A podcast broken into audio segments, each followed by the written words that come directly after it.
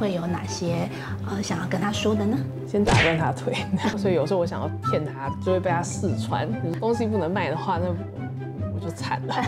就是一路一直烧钱，然后差点发不出薪水。欢迎收看《街头开干》，我是主持人 Olivia。哇，大家二零二三年新年快乐，好久不见。今天呢，我们要采访的对象呢，是我个人觉得。很特别的一个行业哦，就是我们的设计师。这设计师呢，他不仅一战成名，登上了这个纽约时装周，他还是历经精品三十年来唯一入驻的台湾设计品牌。举凡像台湾的艺人金马奖的时候，也会穿着他的这个设计的服装，像李康生就穿着他的中国结大衣去征战柏林影展，以及我们黄子佼在主持金曲奖的时候，也是穿着他的迷彩西服，让众人为之惊艳。包含钟欣凌呐，然后这个贾永杰啊，这些知名艺人，在登上这个舞台的时候。第一个选择都会是它的品牌，所以我们今天要采访的是我们的汪丽玲设计师。丽玲你好，Hello，大家好，我是设计师汪丽玲。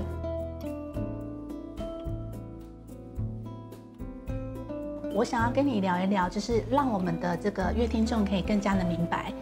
跟设计相关的行业，它未来的趋势，或是想要走入这一行的人，他应该要怎么去努力？这样子。哦。那您自己本身是大概从什么时候发现自己有这种设计的兴趣？国中的时候吧，我念卫理女中，然后因为我们就有一群小朋友就确定是直升高中部，所以学校就让我们去美国留学，然后就是不要不要留在学校干扰干扰其他还要准备联考的小朋友，然后就是我的寄宿家庭不只有我，然后还有其他的两个欧洲的女生，然后明明就同样年纪，她们的十五岁就是非常的漂亮，然后。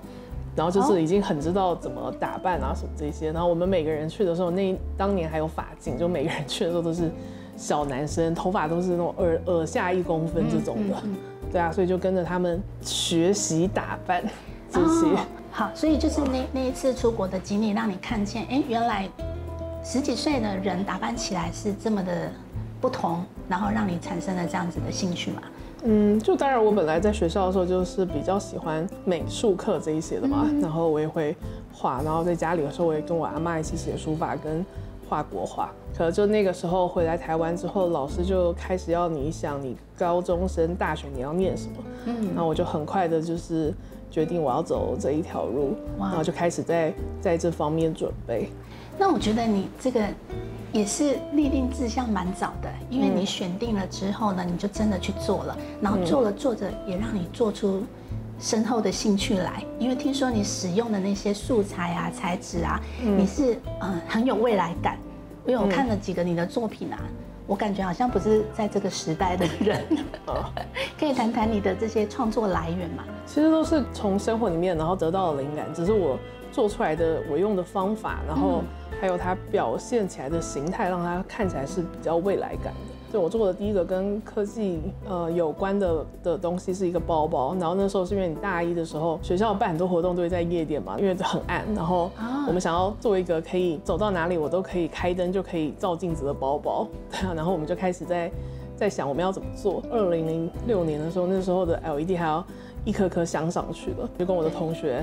一起做了这个东西。然后到后来就开始一直越做越多关于这方面的，然后到了我毕业制作的时候，我的老师就是他，他就建议我，就是没有人往这个方向发展，然后他就建议我继续往这个方向发展。我的毕业制作的东西也是每一套都可以瞬间充气的，因为我在准备的时候，天回家都要看新闻，然后就那一阵子就很多的新闻，不知道为什么。就有人去爬山坠崖就死掉了，所以我就想要做一个东西可以保护他们。对啊，然后我就做了一个包包，它就一拉，它就可以变成一个充气帐篷，然后上面有很多的 LED 跟太阳能，然后就可以撑到它被救。对，第一套是这样嘛，然后后来就是其他套，就是每一个都是为了一个运动的保护的装置。嗯，像最近《鬼灭之刃》很热门嘛，你好像也创作一系列跟这个相关的。我其实也不是一个很有计划的人，可是就你做着做着做着，你就会发现。每一件事情都是有关联性的。因为我们做了风系列跟电系列是跟台电合作的系列，前面还有水系列啊。做完这几个系列之后，我看了那个《鬼灭之刃》，就发现所有的呼吸我都有，就是没有火的呼吸，所以我觉得很酷。然后我就想，好，那我要来做火系列，风电火。对啊，就这三个是能量系列，前面三个大的系列就是都是水的不同的形态的系列。这个是从《鬼灭之刃》。呃的灵感来的，我觉得我觉得设计师的灵感来源也很重要，而且重点是能够把它做成大家要穿得上身体的，然后去展现他的有这种自己个人特色的衣服。因为我看过你的作品，我觉得我觉得是。很吸睛啊，很吸睛，然后也蛮落地的，因为它是可以登得上这个大雅之堂的。嗯，你在讲你的这些系列的过程当中啊，有一件事情我比较好奇，因为一般人对设计师不是很理解，尤其是因为现在社群媒体很发达，很多人对于那种国际大秀，有些国际大秀所传送回来的一些讯息啊，就是他们可能呈现的一些元素在里面，可是它反而是被世界。取笑说他是不懂这个设计的，他是不懂这个东西是怎么用在人的身上的。因为我看你的设计是，你看所有的艺人他们要登这种大奖的场合的时候，他的选择是你，他是可以登得上的。那你怎么看待这个跟跟一般人所看出来的设计的衣服有落差这件事情？我自己也是啦，我觉得可是我觉得是国外的品牌比较会做这种概念的东西，就真的不一定是拿来卖的，它就是这个否这个秀的概念啊。对啊，那我自己的秀也是这个样子，就是我会花很多时间来做这一季的概念的衣服，可能每一件都要花一两个月。我也没有求它一定会卖，可是因为你一个大秀在做做一个大秀的时候，你要是只有出成衣或什么话，那你整个秀就会平平的。哦，对啊，所以我会我会蛮花心力在在这个方面，对啊，所以就来看我的秀是蛮精彩的，就是它会有。很多的这样一叠叠上去，通常我不会放希望说哦这个要卖掉，因为这个本来就是这个系列的概念，偶尔还是会有人愿意买下来要收藏，对啊，它是我一个收藏用啦。我自己在做品牌，还有就是在做品牌之前，就其实有。很明显的那个区隔啦，就是一开始创业的时候不是直接做品牌，就是还做了三年的接案嘛。这三年的话，因为我们做很多跟表演类的，就或是一些比较需要有效果，因为我的强项是做这些跟光有关的东西嘛，所以我比较能控制这些东西的。那所以我们在表演类的方面的衣服上的话，我就会加很多 LED 或什么对啊，然后来展现这些效果。可是到后来我开始做品牌的时候，我就会有给我自己规定了一些东西，就是每一件衣服都是要能穿的。卖的，我就换了材料来来展，继续展现这些光的效果。我觉得很特别，因为你刚好谈到，就是说你是先从接案开始，然后接一些表演场合，他可能做的设计可以，呃，不一定要能穿能卖。但是你转做品牌之后，你就很清楚这个东西要能穿能卖。嗯嗯，你这个老板的思维转换的还蛮快的。不是，不然的话要那要是做品牌，然后东西不能卖的话，那。就惨了，那是什么让你下定决心，就是说你要开始转做自己的品牌之路？而且我觉得有一点很特别，你竟然可以就是呃进到这个丽晶精品里面哦，三十年来唯一一个台湾设计师哎，我我觉得这个是一个算是里程碑哎。一开始不是我想要做我自己的品牌，那个时候是二零一六年二月十四在纽约发表第一个系列嘛，然后可是其实应该要回溯到二零一五年中的时候，然后是一个上海的百货公司看到我们在。呃，两岸三地做的一些案子，然后他觉得很特别，然后这是一个新的百货公司，他们想要找一些有趣的牌子进驻，然后就来台湾问我愿不愿意开始做品牌，然后进入这个百货公司。然后我们那个时候觉得好像可以玩玩看，对，然后就开始弄。然后到了二零一五年十一月的时候，他们。在上海帮我们办了一个记者会，然后那个记者会应该媒体宣传部分做的还不错，然后就有一个纽约时装周其中一个单位，然后写信给我，然后问我愿不愿意去参加纽约时装周。可是当下就是我没有答应，因为我我不了解美国的市场，我不了解纽约的市场。当时是问我要不要去欧洲做时装周，我可能还会。立刻答应，可是因为我我没有在那边念过书或者什么的，就我对那边比较不了解。就后来想想，就还是就请他先帮我们安排，就我们二月可以先去先去看秀，然后呢，我觉得都 OK 的话，我们就再参加下一季的。原本是约定春节后就要把第一批送去上海的衣服寄过去，对。然后我想说，我中间卡了一个去纽约，那我还不如就是虽然也没有几件，那就干脆带着。然后要是有机会遇到一些。买家的话，可以先给他们看，就看有没有什么机会，就反正就意外的就做了一场秀，还蛮意外的。意外就刚好有人有一个空缺啦，然后他们就让我做了这一场秀，可是也是很赶，然后就是就咬牙就就就做了，对，很赶啊。哦，一般准备秀要多长的时间？一般准备秀很长啊，现在像我像我现在我准备一个秀至少六六个月到八个月。对啊，那一场给你多久？到了到了之后第第三天啊，这个这 OK 吗？这个这个没有，可是压力很大。可是因为套数也没有很多，所以其实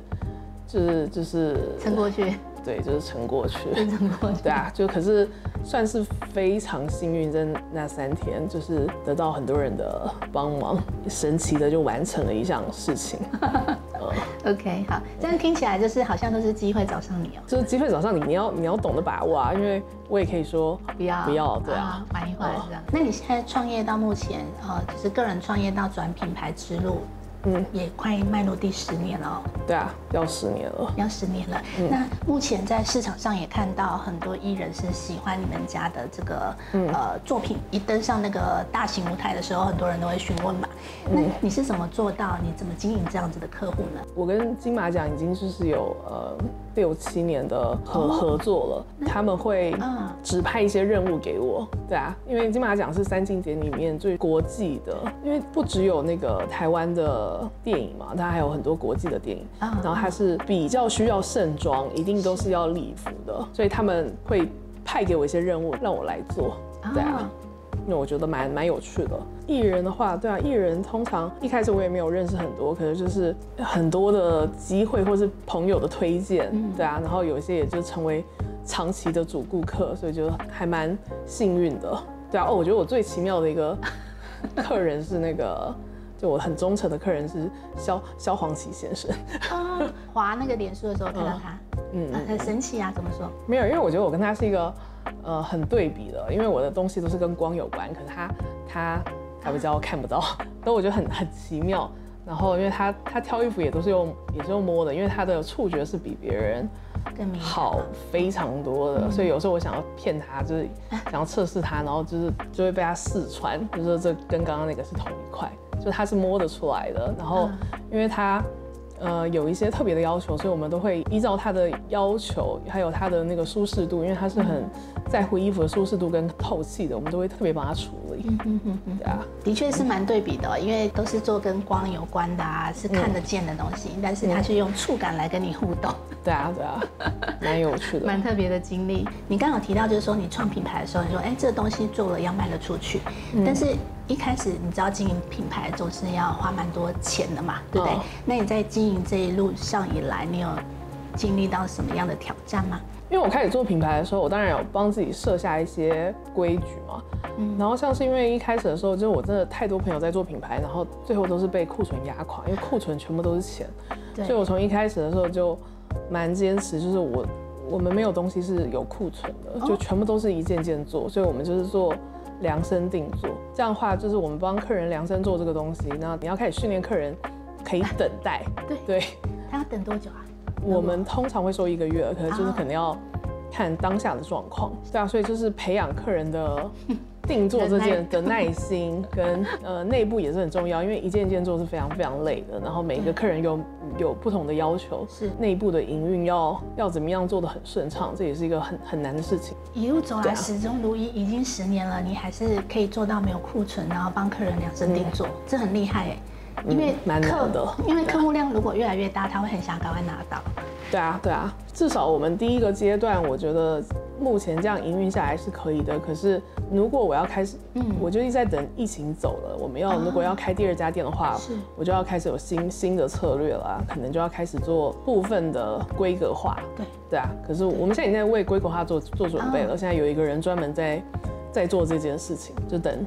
疫情滚蛋，那也很棒啊！而且像像您的设计是站上这个国际舞台的，应该有海外很多的都想要跟你合作。那这方面你会怎么去评估跟挑选？还在做品牌的时候，刚开始的时候就什么都不懂的时候，你就一堆人国外的嗯买手店想要跟你买什么的。对，嗯，当然我觉得我吃过亏了，所以我现在是比较比较知道，因为那个时候很多的条件都不是那么好嘛，然后什么都是寄卖，那你你东西寄过去了，然后。你要等它卖掉，它再给你钱，然后它的时间又拉的比较长，然后你会因为你又不在那边，所以它会有很多不可控的状况。是，就一年接受这种这种条件就算了，可是就第二年开始，我们就是如果就是只要一旦出了台湾，就一定都是规格化，一定就是。我们先全部全款收到了，我们才会出货。我们不接受那种在国外寄卖的，因为这个风险还有各种的问题实在实在太多了。哦，OK OK，嗯那你是想说先从台湾开始再开另外一家店？那店有想要开到海外吗？暂时不会开到海外。我觉得我们现在是目前虽然只有一家店，可是而且在疫情期间开的。我觉得我们第一家店站稳之后，第二家店应该还是要在台湾开。你就是你至少要先 run 一遍，整个营运没有问题了，你才。才有可能向外扩，对啊，就还是要比较稳扎稳打一些。能够受邀去海外，比如说登上纽约时装周这样的经历，不是人人都有。那那一场就是很密集的时间内，你完成那一场秀，对你带来的这个体验，或者是启发，或是让你看见什么？我一开始去的时候，我也搞不太清楚状况，我只是觉得好有有这个机会，我就应该要就尽我自己当下最大的。能力去完成，然后当然后续有了有一些媒体报道，还有一些很不错的 feedback，就是纽约市场的 feedback，然后所以我觉得对于那一次的体验来说，是是在我有有限的预算里面达达到这件事情，对我来说算算是很成功了。然后也了解到了，就是如果我们以后要持续进这个市场的话，然后。因为你走完时装周之后，他们通常还会分不同的 agency，就是你要有人帮你做行销的 agency，有人帮你负责卖的 agency，然后你可能他们都是算年的嘛，你一年可能一个 agency，你每个月给他一万美金，然后他帮你帮你去跟百货公司呃洽谈接单，然后他对他们是算月的，可能是每个月你要付他们的五千到一万的美金。然后看他们的那个 agency 的规格啊，然后真的如果接到单了，你还要给他抽成，然后还有经销的 agency，所以这是是一个很很庞大的金额。如果你真的要做这件事情的时候，所以我后来判断，我们应该后面没有金源的话，我们可能没有办法持续做这件事情，对啊，所以我才觉得我们应该要先赚钱。啊，先守住台湾这一块。对啊，而且同时就是你应该要比较稳扎稳打一点了。就是后来我们就在台湾开始做北中南的巡回，哦，找一个地方，然后做一个秀，然后然后还有讲解我们的衣服什么什么的。哦，对啊，嗯，那就是啊，针对主要的目标客群，然后邀请你到你们的私人的这个服装秀里面来，对啊，然后直接展示给他们。对啊，对啊。哦，那也是蛮棒的一个行销方式。还不错，我觉得这这个是非常。非常有效的啦，就那种小场小场的 VIP 的活动，然后让大家可以可以认识我，然后有至少有一个地方可以买到这个东西，对啊。嗯嗯。那目前为止，因为应应该是累积蛮多客人的，那客人他们有跟你提到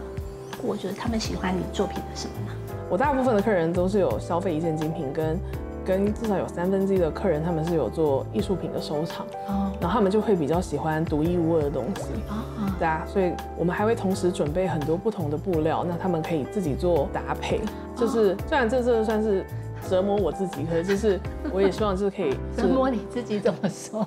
不是因为你给客人很多的选项，选项，然后他们要我要训练他们可以自己搭配，或是做怎么样的变化，嗯，然后让他他自己的这一件是别人没有的，那可能就是同时是增加我们的工作量啊。可是我觉得做这件事情是有趣的，对啊。可当然就是我要说服我的员工，就是。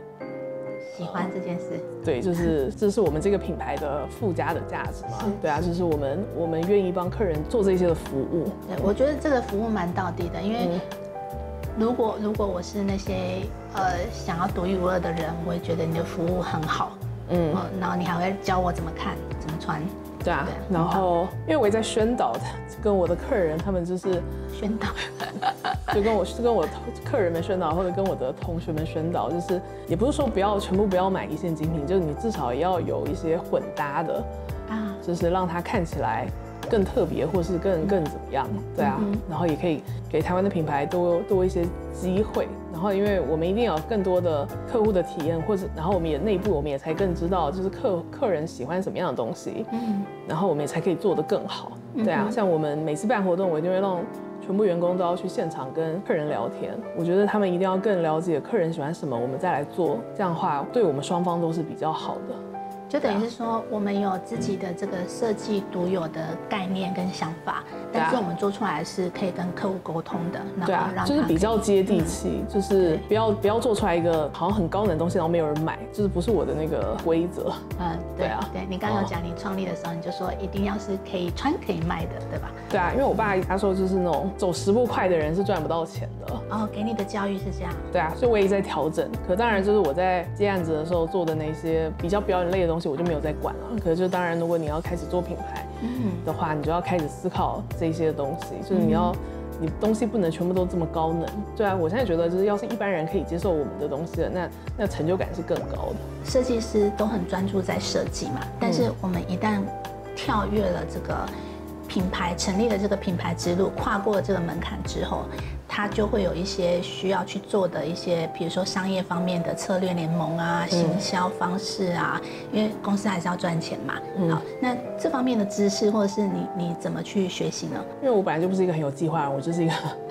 边走边打算的。然后当然后来我有去上了一些课。嗯，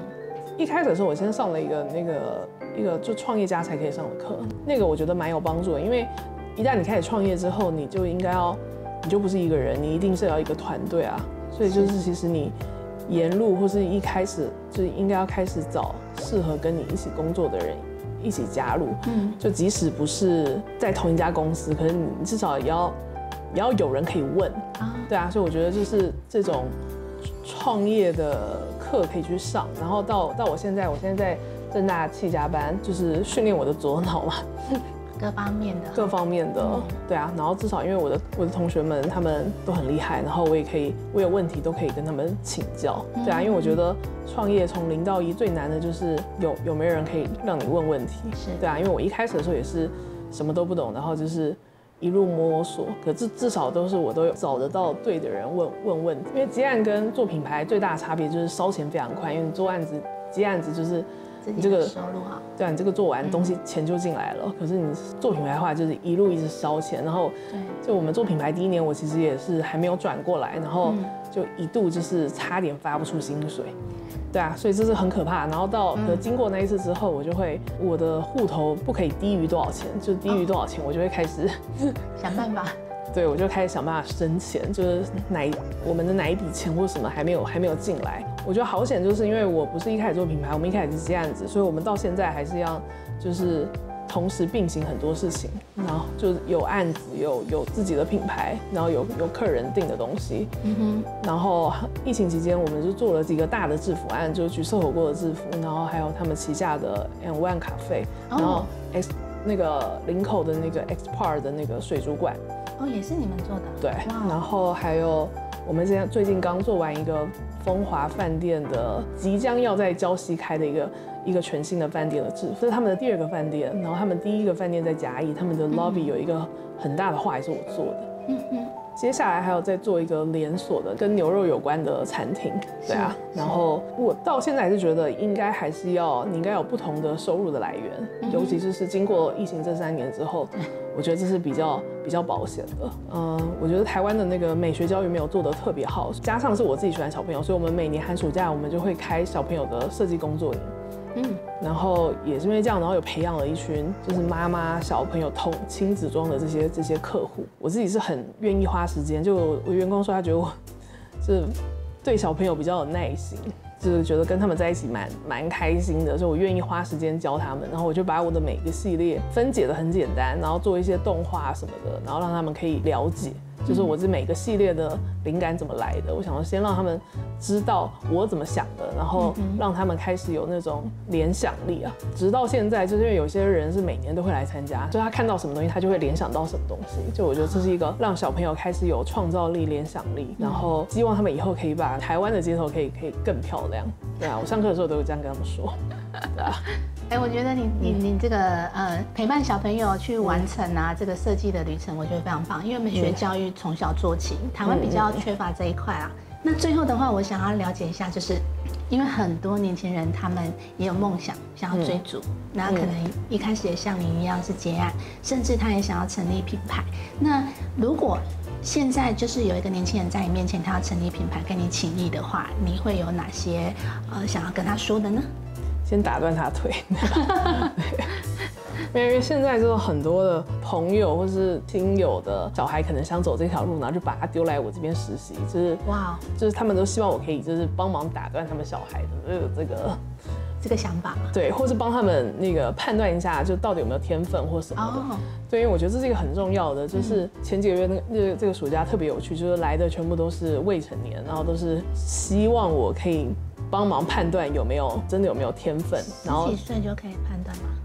有有有，十几岁就可以判断，因为或是就是他们有没有这个耐心，担心就是他根本就坐不住来做这个事情，所以我就会给他们很难的工作，或者就是他必须一定要坐在那边一整天，然后做完这一件事情，有很多的手工艺啊，因为有很多的手工艺需要做，或是有一些就不同程度的东西啦，然后让他们体验，然后让他们确定他们是不是真的要走这这一条路。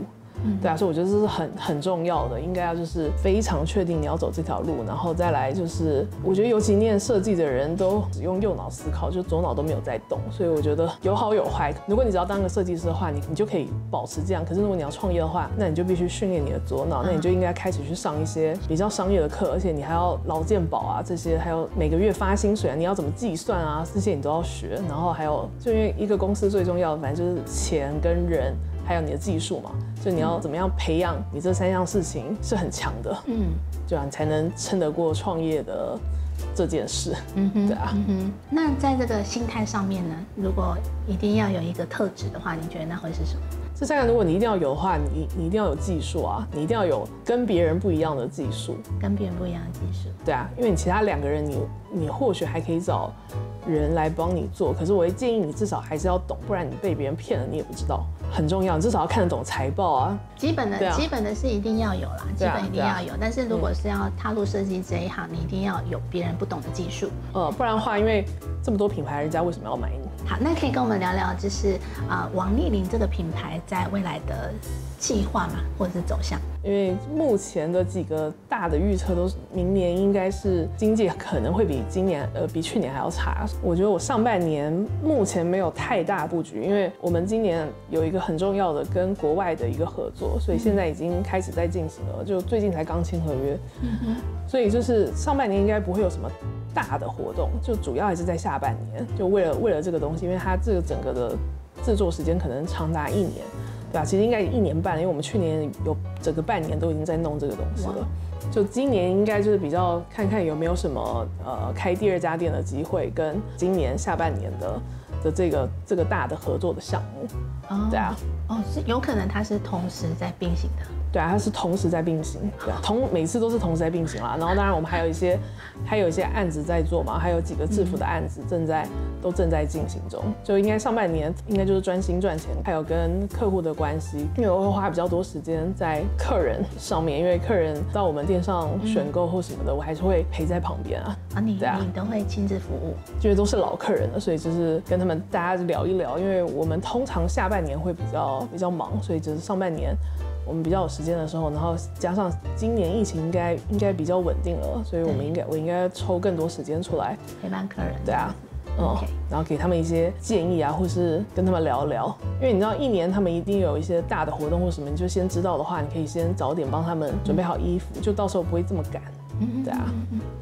OK，今天非常感谢你的受访，然后今天也让我明白了一个设计师是如何淋漓尽致的用他的右脑，然后后续再来补充他的左脑，全脑开发也是蛮重要的。然后也一路走来都还蛮幸运的，然后有很多很棒的团队在你的身边。然后我其实我对于这种创业家或者自己做品牌人都非常的敬佩，然后也祝福你的事业就是可以蒸蒸日上。我们街头开杠，下次见。拜拜，拜拜。